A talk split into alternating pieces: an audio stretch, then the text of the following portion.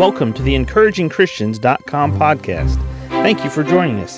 Get ready for today's encouraging truth from God's Word.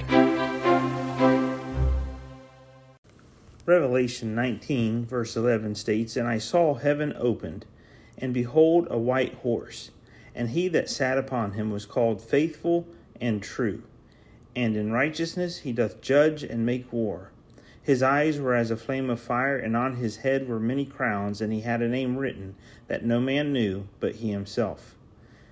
And he was clothed with a vesture dipped in blood, and his name is called the Word of God. And the armies which were in heaven followed him upon white horses, clothed in fine linen, white and clean. And out of his mouth goeth a sharp sword, that with it he should smite the nations, and he shall rule them with a rod of iron and he treadeth the winepress of the fierceness and wrath of Almighty God. As we look at this passage of Scripture today, I want us to think and understand that no matter what happens in this world and no matter what happens in this life, we are on the winning side. As believers, people who have placed their faith in Jesus Christ, He is our Lord and Savior. We have a home in heaven waiting for us. Our name is written in the Lamb's book of life. The Holy Spirit has sealed us unto the day of redemption.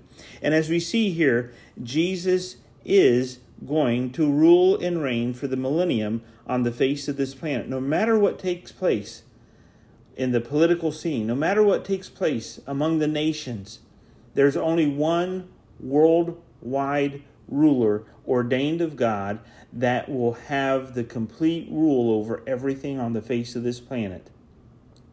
He is seated at the right hand of the Heavenly Father right now. But one day he will return. And when he returns, he will return on this white horse. He is called faithful and true. He is also called the Word of God. He is also known as Jesus Christ. You and I are on the winning side. Jesus is the champion. He conquered sin, he conquered death, he conquered hell when he gave up his life on the cross and rose again the third day through resurrection power. He is coming back to rule and to reign.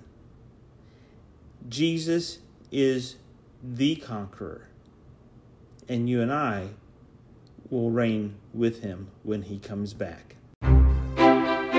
Thank you for joining us today for the encouragingchristians.com podcast. Please explore our website for more encouraging truths from God's Word.